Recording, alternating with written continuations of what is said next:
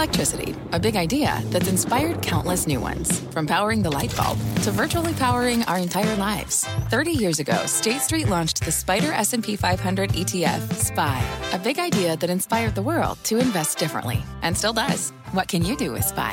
Before investing, consider the fund's investment objectives, risks, charges, and expenses. Visit ssga.com for a prospectus containing this and other information. Read it carefully before investing. SPY is subject to risks similar to those of stocks. All ETFs are subject to risk, including possible loss of principal. Alps Distributors Inc. Distributor. Hi, I'm Kelly Evans, host of CNBC's The Exchange, and here's what's on my mind. This really seems like the strangest of all times to be throwing a no recession victory party, but that's exactly what the market and everybody in it seems to be doing. If you told me to guess how stocks were doing on a day when jobless claims stayed much higher than expected and industrial production declined, I'd think probably selling off. Those algos know what's coming. But oh no, the Dow jumped 430 points yesterday as all the major averages added another 1% or so. The S&P is now up 26% from its recent October lows and up 5 weeks in a row. The Nasdaq is up 8 weeks in a row, its longest winning streak since 2019. Michael Kantrowitz of Piper Sandler told us yesterday, this is all part of the Fed pivot rally. The anticipation of what just happened on Wednesday, the Fed finally pausing its rate hikes, has been driving equities higher for months, he said. I asked him about the deteriorating claims data. His answer it won't matter until it gets bad enough that the market switches from pivot exuberance to downturn reality. But the rally and some of the data has been so strong that not only have the most bearish analysts thrown in the towel and raised their S&P 500 price targets, but even the bearish economists are waving the white flag. We had Michael Gapen from Bank of America on yesterday to explain why the firm has now chucked its 2023 recession call.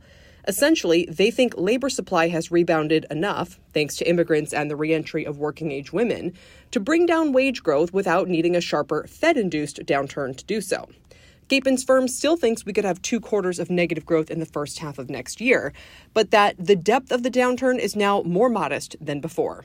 They even say we could have a so called growth recession, two quarters of subpar but not even negative growth, which we appear to be in now, by the way, with 1.3% growth in the first quarter and an estimated 1.7% in the second quarter per Goldman Sachs. But none of this adds up. Even if the near term outlook has brightened, which I find extremely questionable given the behavior of jobless claims, the stock market is supposed to anticipate conditions about six months out, which is when Bank of America now says the slowdown will hit.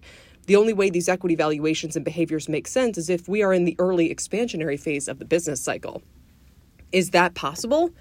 Let's put it this way it would be unprecedented for a yield curve tens ones inversion rising new and continuing jobless claims, a 35% drop in home sales, declining industrial production, record low consumer sentiment, and collapsing leading indicators to not be followed by a recession. Perhaps we're somehow going to draw this all out long enough that we end up with a three year long growth recession instead of an actual deep downturn. But I would certainly not declare victory on that front until I knew if claims were about to go sharply higher from here. Thanks for listening. Be sure to follow The Exchange for more podcasts like this and catch our show live weekdays at 1 p.m. Eastern only on CNBC. See you then.